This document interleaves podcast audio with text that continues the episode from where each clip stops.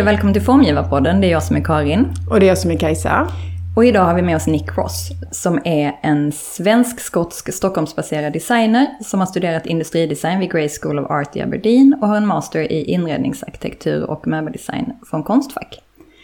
Nick har samarbetat med flera eh, stora företag, däribland Louis Vuitton, eh, Rimowa, Plus Halle, Meny och Nico June, för att nämna några.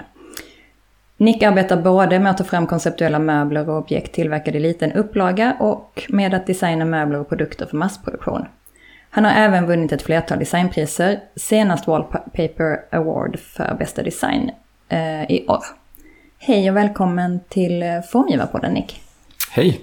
Kul att ha dig här. Superkul att vara här. Um, jo, många av dina verk undersöker samtidens relation till historiska referenser och hur de fortsätter att påverka oss. Um, vad är det i mötet mellan dåtid och framtid som fascinerar dig? Eh, ja, jag tror att det är... Um, ja, egentligen, det började med att um, min morfar var väldigt intresserad av historia. Eh, och eh, varje gång jag åkte till Stockholm för att träffa mormor och morfar så var det mycket museibesök. Eh, som, ja, vi hade liksom inte sådana museer hemma. Och eh, han var också så bra på att berätta om eh, föremål och, och eh, eh, ja, historiska referenser och så. Eh, så jag tyckte alltid att det var spännande det här tanken med hur, hur livet var förr och varför de tillverkade vissa typer av objekt. Och jag vet inte, det var någonting där som jag tyckte var lite så här, hmm, man kunde inte riktigt ta på det. Eh, eh, och den spänningen tycker jag är väldigt intressant. Eh, så att jag tänkte inte så mycket på det när jag växte upp, men sen när jag började plugga eh, design så blev det väldigt naturligt att jobba med historiska referenser. Eh, för att jag hade den kopplingen till då när jag var yngre och gick runt på museerna och eh, kollade på ja, objekt från stenåldern, bronsåldern, att det här att det var, det var verkligen en annan värld. Um, och sen var jag väldigt inne, eller gillade väldigt mycket sci-fi. Och hur de använder mycket från eh, dåtiden för att visa hur framtiden kan se ut. För man måste ha någonting som inte är nu. För det kan man relatera till, så man måste ha någonting som man inte kan relatera till. Eh, så den, den spänningen tycker jag är väldigt intressant. Eh, och vart allting kommer ifrån egentligen. Varför ser en stol ut på det här sättet? Eller varför ser ett hus ut på det här sättet? Och varför bor vi i ett samhälle som ser ut som den gör? Ehm, så allting tycker jag är liksom kopplad till det här historiska. Att ha förståelse för hur det var förr och ehm, hur vi lever idag jämfört med hur det var innan. Och hur man kan ta vidare eh, i framtiden. Ehm, det, liksom, det har blivit någon typ av eh, befrielse för mig tycker jag. Att, att tänka i sådana banor. Att så mycket som möjligt inte vara i nutid. På något sätt. Ja. Det låter lite konstigt men... Nej men det gör ju ähm, inte det. Det är ju också så att det är ju jättemycket uppfinningar och innovation som vi har glömt bort. Så om mm. man går tillbaks till historien så det är mycket som är lösningar egentligen på utmaningar vi står inför idag som finns redan. Alltså mm. så här, hållbara byggnadsmaterial, alltså. Eh, processer, tillverkningsprocesser som är mycket, mycket mer hållbara. Så mm. det är ju ganska mycket kunskap som har gått förlorad. Vilket gör att det blir otroligt spännande att gå tillbaks till historien och sätta det i en samtida kontext med den teknologin exempelvis vi har. Eller... Mm. Så det kan ju hända jättemycket. Ja men det finns en spänning där. För mm. då placerar du ju den i en samtid med de förutsättningarna. Och även, eh, jag tänker mycket på typ smak också. Ja. Varför vi gillar en, en viss eh, eh, färg eller look. Var, var, var kommer det ifrån? Liksom? Det jobbade jag lite grann, eller det jobbade jag med i, under exjobbet på Konstfack. Mm. Med projektet White Lies som handlade om hur eh, vi har glömt bort, eller det visas inte så mycket ehm, att ehm, marmorskulpturer var ju färgade innan. Eh, så de målade över stenen i ganska så här konst, konstiga men eh, ja, de såg ju ut som eh, typ Jeff Koons eh, skulpturer. väldigt så här cartoony, ja, med, med, med färgen på dem. Um, Även i trä och sånt, de fejkar ja. olika träslag eh, interiört ju. Alltså det är en sån grej som jag har tänkt på, alltså nu ska jag inte vara taskig mot eh, arkeologer, men ändå lite. Att jag kan tycka att det är lite för lite fantasi i ja. arkeologi. Att det alltid är så här, ja ah, men vi vet inte. Alltså om man tittar, alltså att det mesta var ju målat, att det mesta var jättefärgglatt och sen så vågar man inte kanske visa det. För att man vet inte exakt vilka färger det mm, var. Men mm. liksom, även på liksom, bilden av medeltid är ju kanske för gemene man att det var helt grått. Men det var det ju inte, det är bara för att färgen har liksom skavts av. Alltså... Ja, mm. ja att, och att våran bild på den tiden, eh, speciellt eh, eh, romarriket och Grekland då är ju färgad av den här, eh, de här vita skulpturer som vi tycker är, det är liksom highbrow eh, konst. Mm. Att den här vitheten och den här färgglada poppiga looken, det är liksom lågt. Eh, mm. Men det är egentligen så de såg ut. Så att, att ha förståelse för det och varför eh, vissa grejer vi tycker idag är fina och fula. Och vad, vad det betyder, det, det tycker jag är väldigt intressant att liksom forska i lite grann. Mm. Eh, men eh, vad är din designfilosofi? Mm. jag gillar att jobba med material på ett sätt som verkligen visar materialets kunskaper. Även om det inte är det mest råa sättet att, att jobba med material. Ehm, så vill jag ändå att det ska visa, liksom, okej okay, det här är sten, sten ser ut så här, man kan göra så här med den. Trä, inte någonting annat, då, då jobbar man på ett annat sätt. Ehm, så att folk ska förstå hur saker och ting tillverkas. Så det är inte, jag blandar inte material till exempel oftast i produkter. Um, så att om det är en trästol så ska det handla liksom om trät. Och jag försöker inte göra så mycket mer i, i uh, finishen ska vara ganska ren och uh, formspråket ska ju handla om tillverkningen uh, och inte vara för mycket fokus Um, men, men då har jag insett att om okay, men då, då kanske man måste luta sig lite mer på exklusiva material. Mm. Och det är någonting som jag tänker mycket på just nu. Ja, just det, nu när jag tittar tillbaka på det jag har gjort. Det är mycket så här aluminium, körsbär, eh, sandsten, marmor, granit, eh, brons. Och det har varit för att jag har velat hitta material som jag kan bara liksom göra så lite som möjligt med som ändå ser intressant ut. Och de är oftast eh, väldigt platsspecifika eh, material. Det var egentligen så det började. Eh, till exempel med, med marmorn och, och sen sandsten. Eh, jag jobbade med dem bara för att, eh, att kunna berätta om historien bakom eh, projektet så använde man material från mm. platsen. Och det blev de jag jobbade mycket med sten i början för att jag satt med flera som hade gått malmsten så vågade inte jobba med trä så mycket i början. Jag kan inte bara komma hit och visa hur man gör trämöbler. Mer än det så, så gillar jag eh, att... Eh, nej, jag vet inte. Men jag, jag, tänker också faktiskt på en annan sak som jag eh, liksom utifrån själv då tänker. Alltså du släpper aldrig ifrån dig någonting som inte är liksom väldigt genomarbetat. Och det är mm. ganska få som... Alltså det, det är ganska avvägt på något vis. Ja, men... Eller? jag, när jag kollar tillbaka på det jag gjort så tänker jag... jag kanske inte borde ha gjort exakt så och exakt så. Men då hade man inte haft någonting kvar. Nej men exakt, man, man kan ju inte bara men, eh, landa i en självkritisk... så, då gör man ju ingenting, man måste ju våga för att utvecklas också. Ja, i början så var det, var det mycket, var jag, då var jag mycket snabbare, måste jag säga. Mm. Jag har saktat ner lite grann. För jag har märkt att det är någonting som jag, eller som, som är bra. Att eh, när man är klar med någonting så väntar man några månader innan man visar den. Mm. Komma tillbaka till den och ja, var, det, var det här bra? Eh, ty, tycker jag är fortfarande intressant att göra så här. Ehm, Vad skulle du säga är designbranschens största utmaning? att eh, fortsätta vara relevant tror jag. Mm. Jag ser mindre och mindre. Nu kanske det är för att man har liksom jobbat i branschen ett tag nu. Men jag känner inte den här eh, glädjen lika mycket när jag ser nya produkter.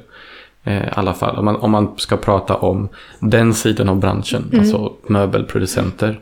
Eh, det, på något sätt så kan jag känna lite så här, ja men jag har ju sett det här innan. Mm. Eh, på något sätt. Ibland så dyker det upp eh, saker som är spännande såklart. Men om vi skulle gå in i Stockholmsmässan idag och gå runt. Det känns lite grann som att du hade kunnat lura mig att det var 2011 Mm. på något sätt. Mm. Och det känns inte så bra.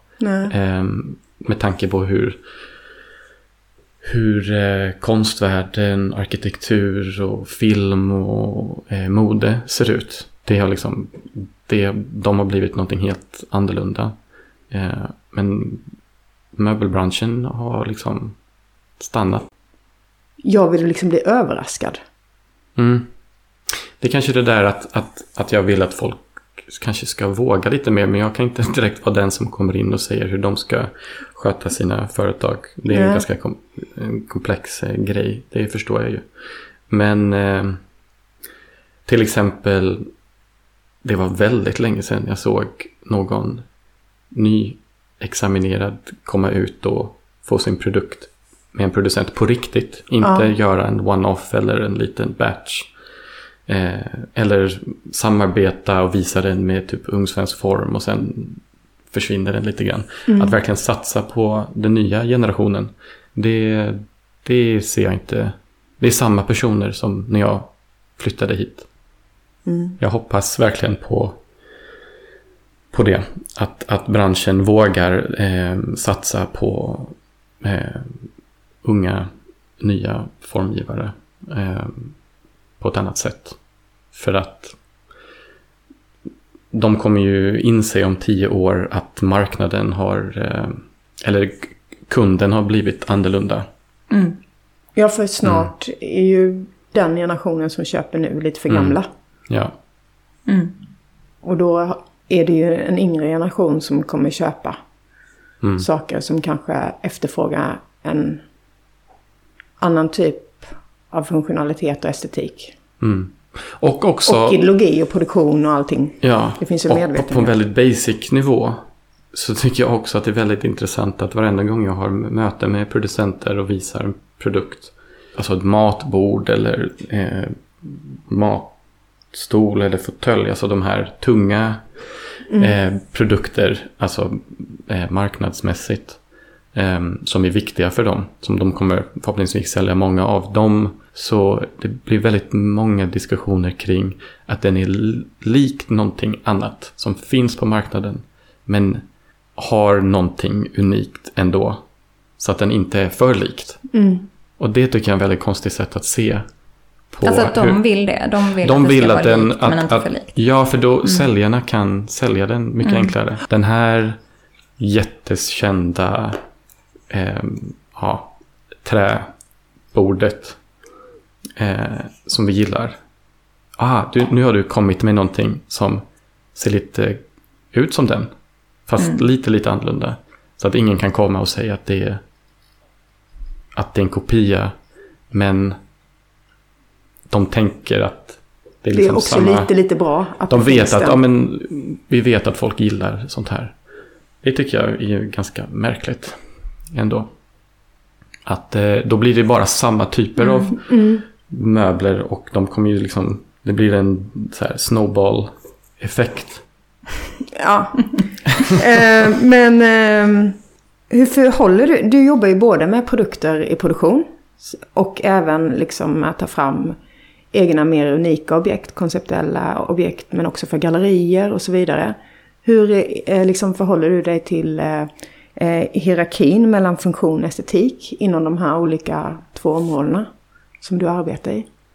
Um, jag tycker ändå att i alla fall funktion eh, är ju, det är en intressant ord tycker jag. Mm. Inom design. Det är mycket, väldigt mycket snack om det här till exempel. Jämfört med andra länder. Att eh, Jag ser det som en så här skala. Det finns ingen så här, det är tre typer av antingen bekväm stol eller obekväm stol. Det finns liksom en hel spektrum mm. om, eh, av det. Eh, och att de här produkter, objekt, de kan finna sig eh, var som helst på den här skalan.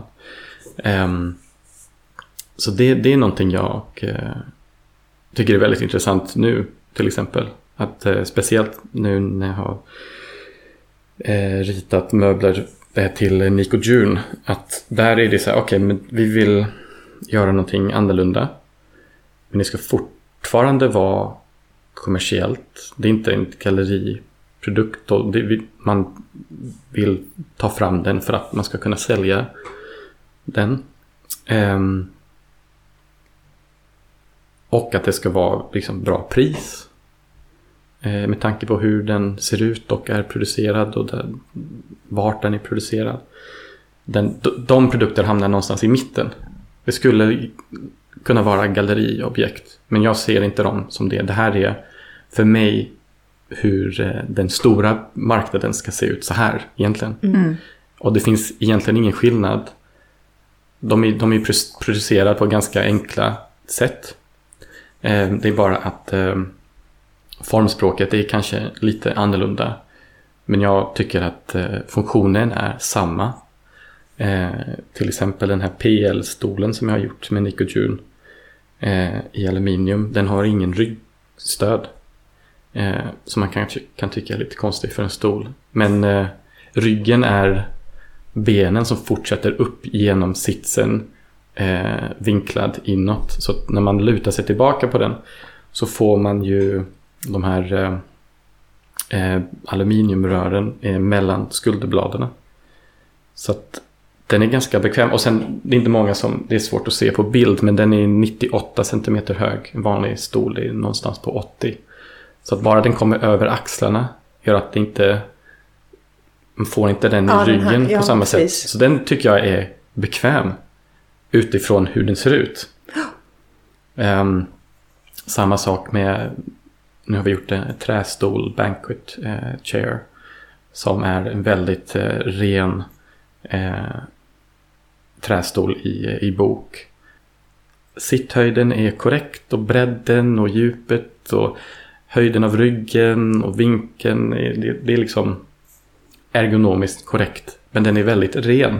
Så då, då kollar man på det och så, ja, folk kanske tycker att ah, men det där är inte, den ser inte bekväm ut. Men ja, hur, vad är... Ja, jag, ibland undrar jag eh, hur folk tänker kring funktion och liksom, komfort. Jag vet inte. Jag, jag, eh, jag har ju såklart bekväma avstolar hemma. Men eh, jag, jag, gillar eh, min nya eh, arketyp är side chair. Mm. Det, den får vara lite konstig men den står någonstans i hallen eller eh, i ett hörn.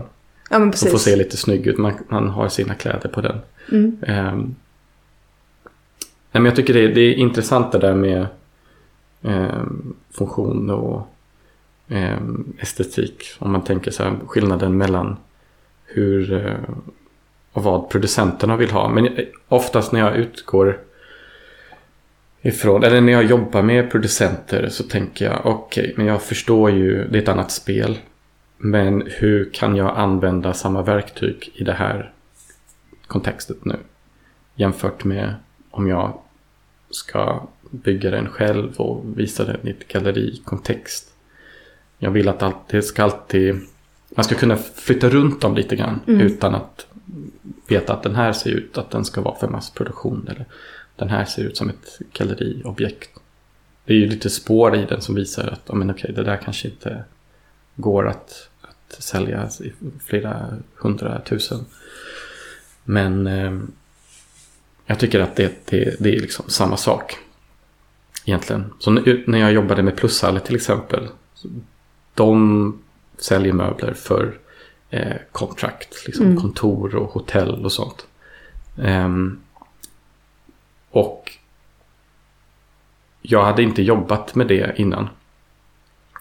Och hade bara gjort eh, grejer själv eller eh, jag hade jobbat med meny innan men det, de, det är inte så liksom hardcore contract eh, där. Så där var det ju lite Det är lite hem. mer hem. Ja. Mm. Um, och första tanken var kanske, ja men det är kanske inte jättesmart att jobba med gallerier och sen jobba med en producent som riktar sig mot eh, eh, offentliga eh, miljöer. Ehm, men samtidigt så tyckte jag, ja men det, jag gillar att göra saker som är liksom inte korrekt. Om man inte ska göra så, då är det spännande. Då ska man göra det. Um, Om man inte får, det är då man vill. ja, exakt.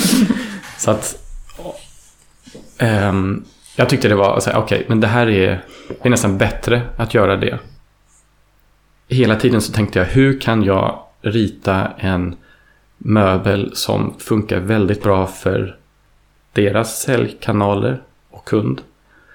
Men ser ut som ett skulptural eh, liksom galleriobjekt. Även om jag tycker att det är liksom lite fula ord just nu. Men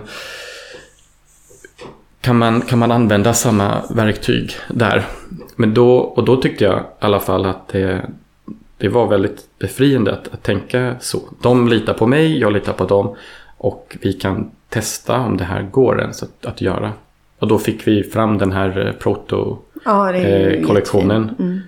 eh, som, ja, den, den är ju ganska klassiskt stoppat fåtölj eh, och eh, soffa. Hur vi började med projektet var ganska annorlunda.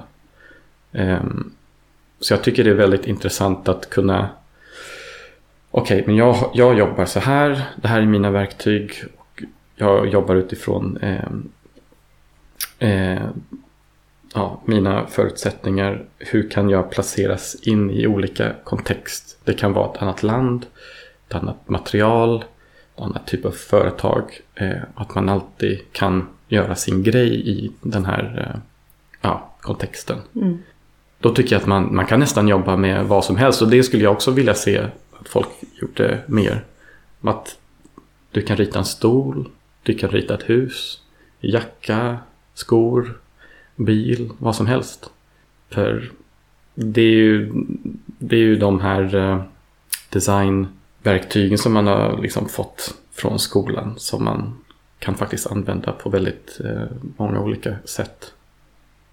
Och jag ja, det och nu har jag liksom jobbat i olika delar av världen med olika hantverkare, olika typer av företag, olika kontext. Så till exempel från eh, platser, eh, utgått från platser? Och... Ja, jag gjorde ett installation i Aberdeen där jag pluggade min kandidat i ett eh, världens andra största granitbyggnad. Som är väldigt stolta över det. Eh, då gjorde jag en, en, ring med granitbänkar i mitten.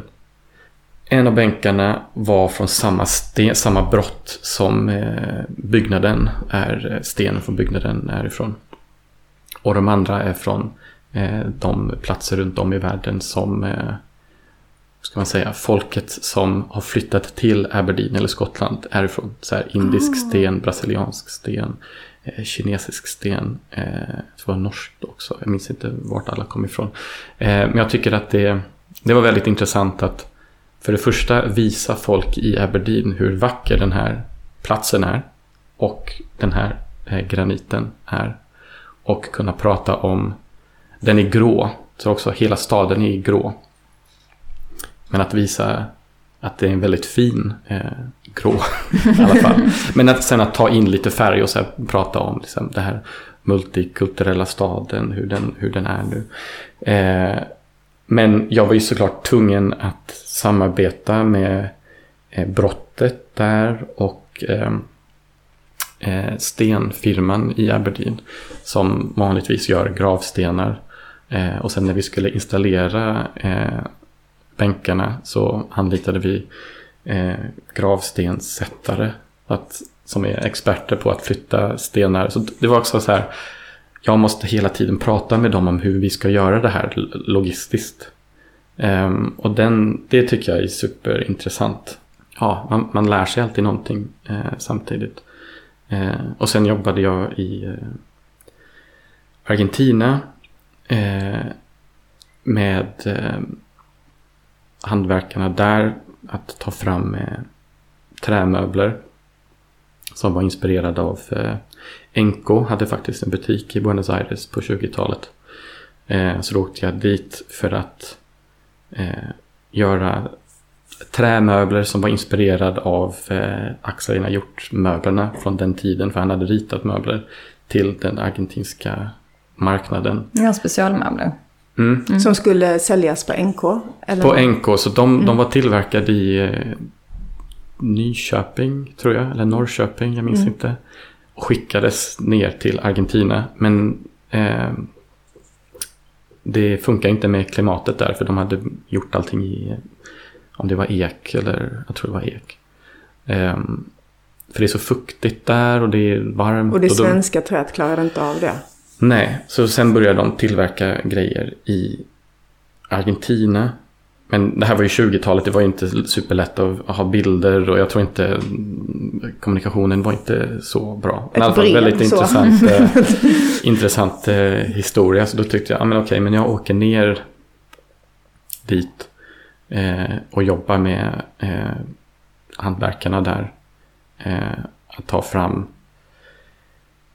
trämöbler som är vad, lite så här, vad hade hänt om aktierna gjort hade åkt ner och gjort sig mödan. Eh, gjort sig grejerna på plats och mm. Eh, förstått lite mer om eh, hur, hur de olika träslag beter sig i, i Argentina och hur de ser ut. Så jag jobbade med ett, eh, ett träd som heter Cancharana, tror jag den heter. Det är en typ av argentinskt eh, mahogany tror jag mm. den är. Det var helt nytt för mig. Jag vet inte, det, det är någonting helt annorlunda. Man kan inte...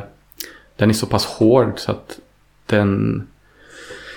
Det var väldigt svårt att använda vissa typer av maskineri och den slår sig väldigt lätt och man är tvungen att jobba med ganska tjocka proportioner. Och, eh, så det var också så här, jag kunde inte rita produkten utifrån min erfarenhet av hur till exempel ek är. Eller björk eller alltså vad som helst. Det var som ett typ helt nytt material. Det var inte ett trä egentligen. Ehm, det var någonting helt annorlunda. Ja, det är ett helt annat material och de har ett helt annat sätt att, eh, att använda den. Och som designer är man lite grann där bara för att liksom rikta ehm, projektet och inte försöka styra för mycket och sen får man låta, jag gillar att låta dem göra som de brukar göra. Eh, för då, då får produkten eller objektet får den här andan om platsen. Den, den Kontexten ja, blir, platsen någonting... blir inbakad i objektet. Ja, exakt. Mm. Um, istället för att det ska vara den här liksom perfekta, sterila uh, grejen. Eh, som ibland jag försöker nå. Eh, men eh, det är liksom min egen eh, intresse så här, formspråksmässigt. Men eh, ja, jag tycker det är väldigt eh, inspirerande och väldigt kul att samarbeta med de här eh, olika personer och platser, material och ehm, ja, kontext. Vad har du i pipelinen nu? Eh, pappaledigheten. Just eh,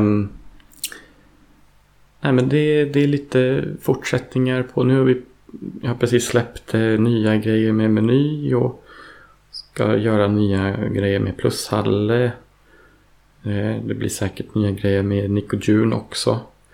Ehm, men sen så skulle jag vilja starta upp lite mer studioprojekt. När jag flyttat till en ny studio i, eh, i Stockholm där vi har träverkstad och metallverkstad eh, för första gången. Så att, Väldigt lyxigt. ja, Mm.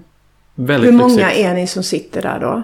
Är det som KKV i Stockholm? Nej. Eh, det är, vi måste, vad är vi, kanske totalt 60 på två Oj. våningar. Jaha. Oh shit Eh, vad nice ändå. Eller det ja. kanske är för mycket folk. Eller så är det fem, jag vet inte. Men vi, det är på två plan och det är inte jättemånga som använder träverkstaden. Och jag har studion precis eh, bredvid. Eh, så att det känns som att det är typ min egen. Fast folk kommer in och eh, fixar grejer åt mig. Ehm,